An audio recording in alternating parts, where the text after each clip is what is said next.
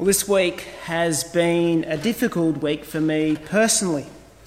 On Wednesday morning, I received a phone call from my brother to say that my auntie, who lived up at Lake Macquarie near Newcastle, had died, aged 74. And death is always an unwelcomed intruder in our lives. And it's always sad as we grieve the loss of those that we loved. And I was close, very close to my auntie. But our sadness as a family this week has been deepened, not just in the loss of my auntie, but as we've learnt of how she died. For some time, my auntie had a serious medical condition, but she hadn't been to a doctor for over two years. Why?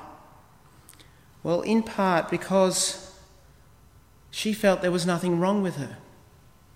In many ways, she was too proud to admit that she was sick and to go to a doc- doctor. Nothing was wrong with her. She's fine, she would say.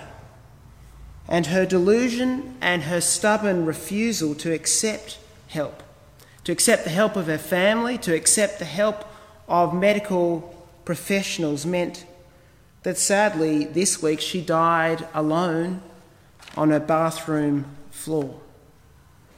And as I've wrestled with her death and with this passage, I, I see in my auntie's tragic death a picture of not one woman who refused help and died, but in fact of all who live and who refuse stubbornly to accept or to accept the reality that the Gospels portray, that we and not just my auntie, that we all, we all are sick.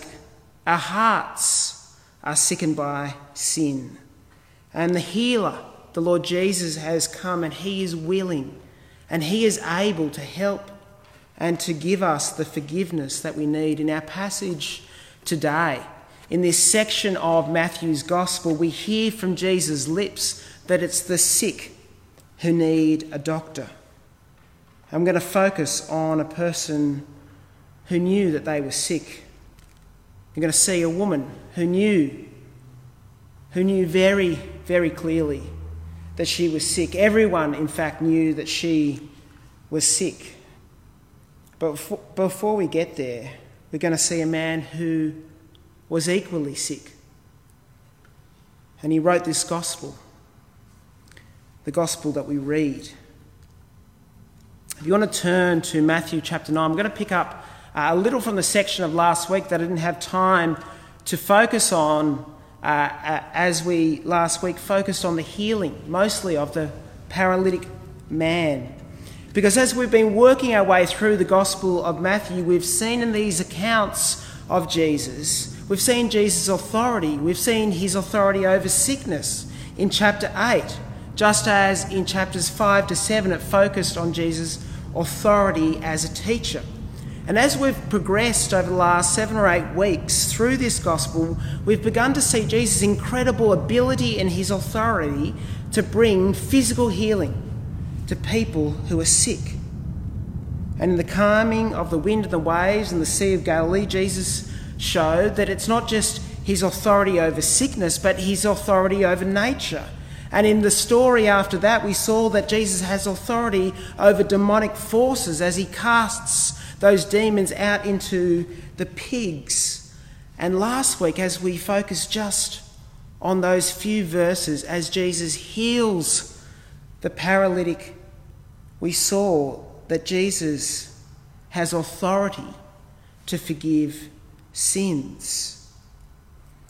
And what's very important for us to see is that there is a link. There's a link between what we saw last week in Jesus' healing of the paralytic and a link with what we see in the verses immediately afterwards in Matthew's calling as Jesus comes to Matthew. Because, like the paralytic in the preceding story, Matthew wasn't just called, he was also healed. There as Jesus had this suffering paraplegic brought before him by his friends. as Jesus saw their faith, faith, as he said to this man on the mat, Take heart, son, your sins are forgiven. Jesus saw in that man that his problem was not fundamentally his health or his inability to walk, but his fundamental problem was his sin. And in healing him physically, he draws a picture of what his death on the cross will achieve spiritual healing for all who would trust him.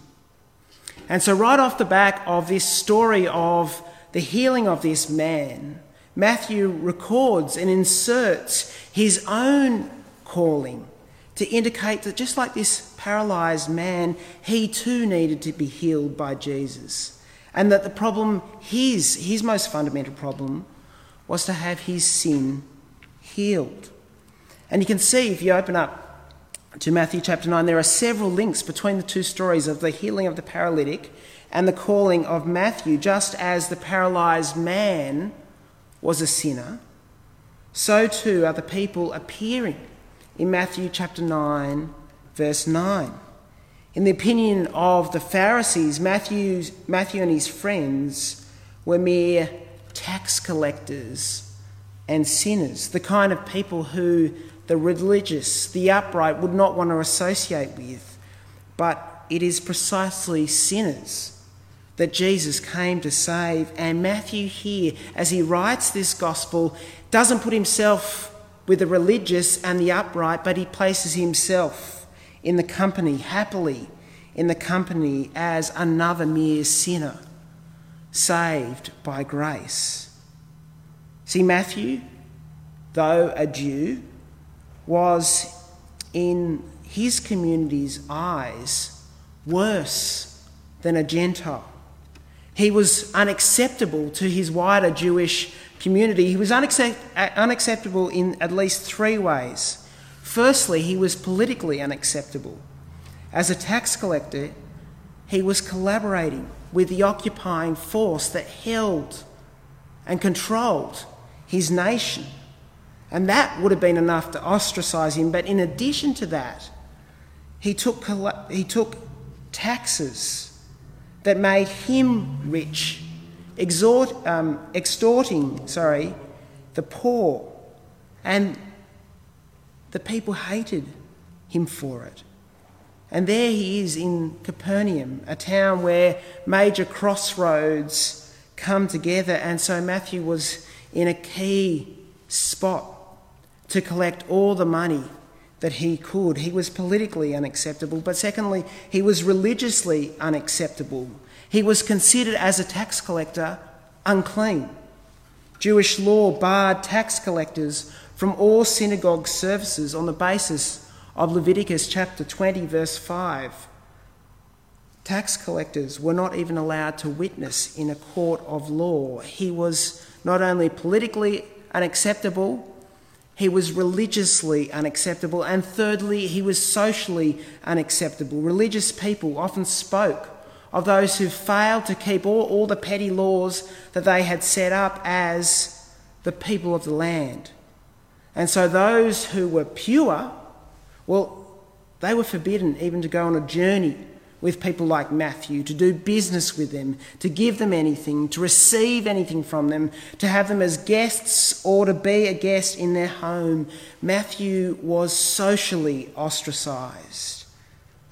But here is a wonderful and beautiful thing about the gospel of the Lord Jesus. Though politically, religiously, and socially unacceptable to the self righteous religious of the day, Matthew we see is not unacceptable to Jesus and therefore not unacceptable to God. Jesus calls him to follow him.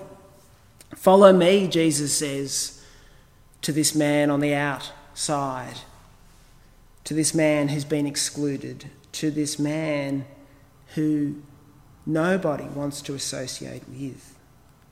He calls him just as he calls the other disciples and when he did, Matthew did exactly what the paralyzed man had done when Jesus forgave his sins. Have a look there in verse 7. of Matthew chapter 9. And then cast your eye into verse 9, it's the same word that's used. Just as the paralyzed man got up, so too Matthew gets up and he follows Jesus, being thoroughly healed of his deep rooted sin, as a paralyzed man was. And so, what we have in Matthew's calling is a wonderful picture of what it is for someone to become a Christian. What it is, in fact, for someone to be a Christian. We see it in three ways. We see that Matthew got up and followed Jesus. He wasn't inactive. He heard the call. He heard the voice of Jesus. He'd seen perhaps what Jesus had done. And when Jesus came to him, he gets up. Saving faith shows itself in action. And these actions of those who have saving faith are centered, are centered on the person of Jesus. We as Christian people have encountered Jesus personally. And so, just like Matthew's direction in his life became centered just on one person and following him, so too the direction of our lives is focused on one person, the Lord Jesus. See, this is a question that any person, Christian for five minutes or 50 years, can ask themselves. As many important things we have in our lives throughout all the things that we might do, think, say, we need to have at the centre of our mind a person the person of the Lord Jesus. Secondly, we see that Matthew left everything to follow Jesus. Nothing is ever allowed to stand in the way of the one who is a genuine disciple. When we become a Christian, we see that following Jesus is far more important than anything, and so we're willing to leave houses, land, family, or anything else to follow Jesus. And thirdly, Matthew arranges for his friends to meet Jesus. This is another link between the healing of the paralytic and Matthew's calling in verses 1 to 8. In the story last week, the friends of the paralyzed man brought him to Jesus to be healed. And here, in Matthew chapter 9, verse 10, Matthew tries to do the same thing with his friends. He holds this dinner party with Jesus and his fellow tax collectors, with his colleagues. And this is, this is a natural act for those who have followed Jesus, for know that their sin is forgiven. It's natural for us to be concerned with others finding this forgiveness too as Jesus continues his ministry, as he calls Matthew, we see that the opposition grows. And we see that there are two objections to Jesus. Firstly, that Jesus was associating with tax collectors and sinners. This is, a, this is a, an attack on Jesus' moral standard. For the obvious implication is that if he associates with these low types, these sinners and tax collectors, well, he must be like that himself. Jesus responds to this criticism with an illustration and a quotation from the Old Testament. The illustration was drawn from medicine. Jesus responds to the criticism of the religious by saying it's not the healthy who need a doctor, but the sick. Today, when people are sick, usually what we do is we take them to a hospital. But in Jesus' time, there were no hospitals as such or doctors' offices. The doctors went to the patients. They actually made kind of like house calls. So Jesus, as he draws on this, he draws on this common pattern for how doctors and healers would go to the place where people were sick. And if he were to help those who were sick in their hearts and in their souls, then he had to go to where they were.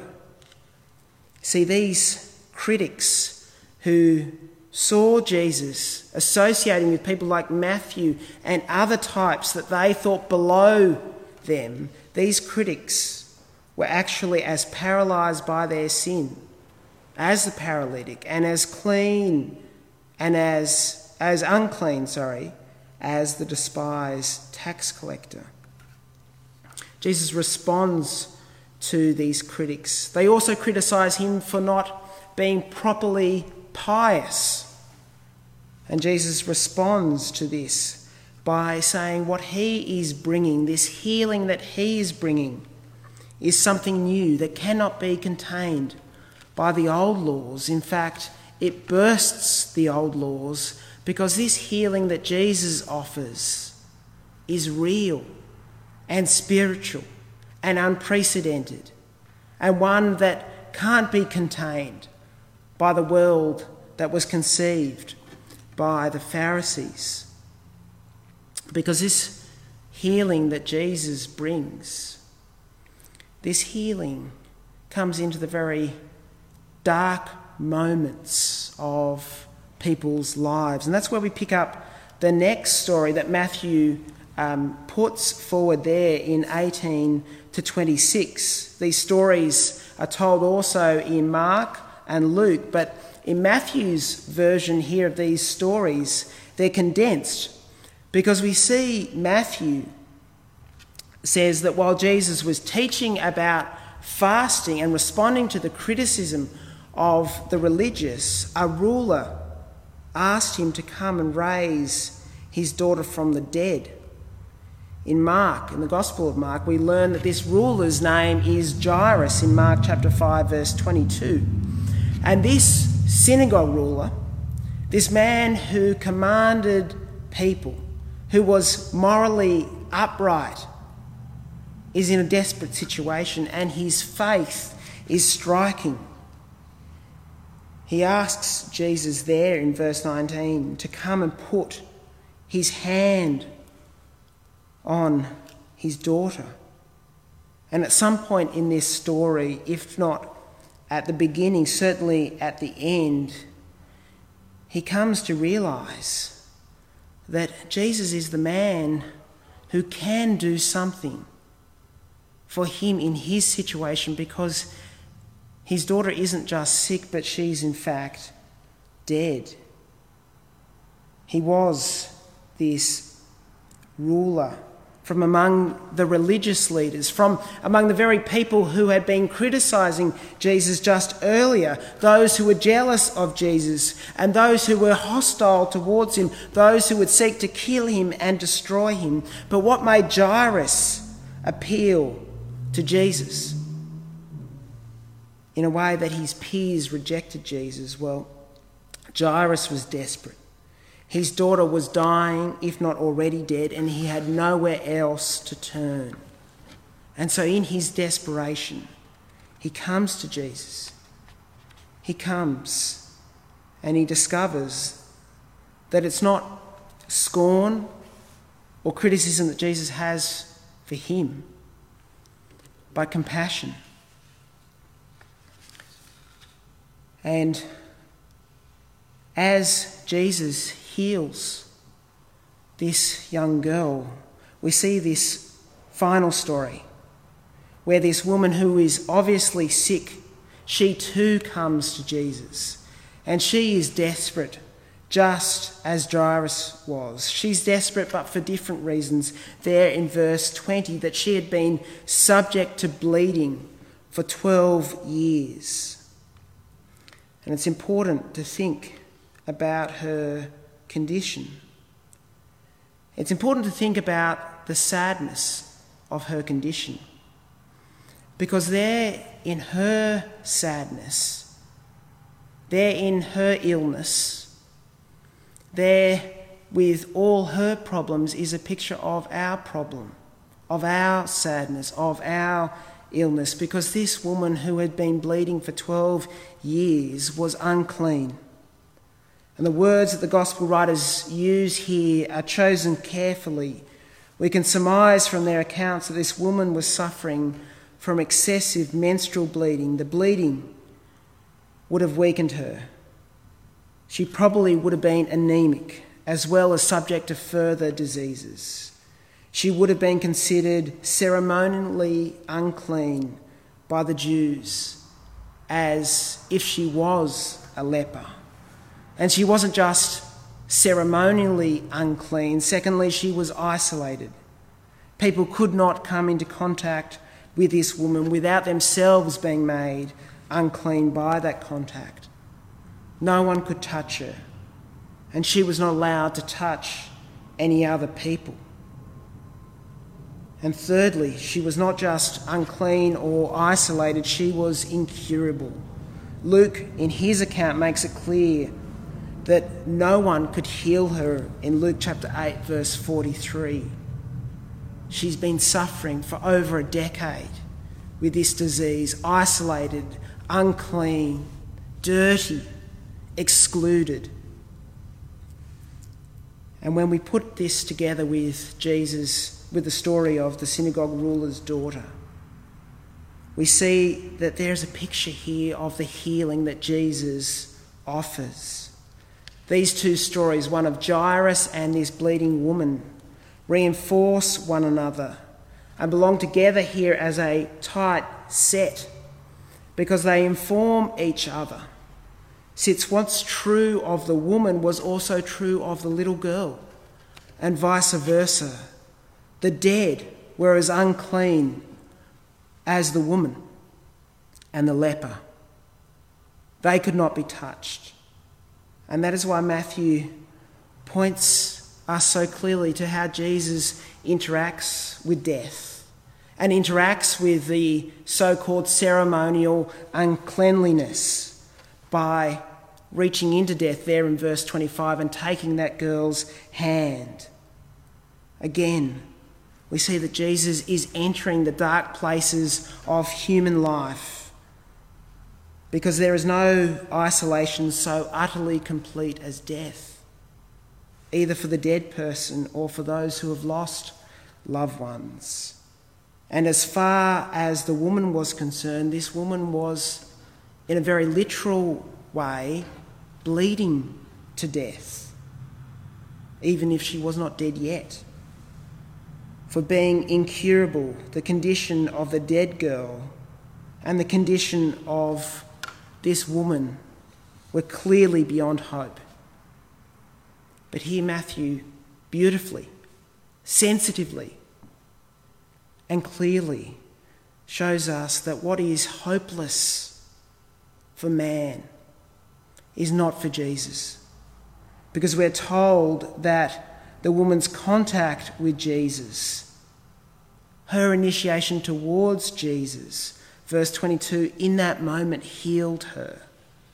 And so, just as Jesus had taken that dead girl by the hand and she got up, being raised from death to life, so too, this woman, in that moment that she made contact with Jesus, is healed. Because Matthew's point here is that none are too unclean. There are none who are too isolated for Jesus. There is nobody too hopeless for Jesus. He can even raise the dead.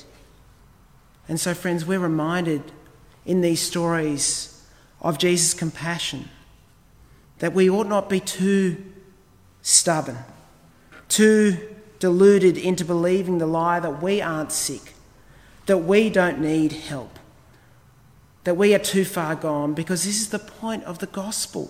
This is Matthew's point. This is indeed the whole point of the Bible. That as these people who are sick, even this young girl who is dead, this tax collector who's excluded, there is no one too far gone for Jesus. See, this is what sin does to us all. Sin makes us unclean.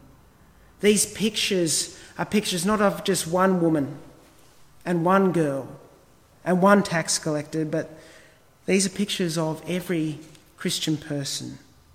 Because sin makes us unclean, sin contaminates us and none of us can come before the pur- purity of God's presence until our sin is dealt with. Sin also isolates us, it keeps us from God, which is the worst thing about sin. But because it keeps us from God, it also isolates us from other people.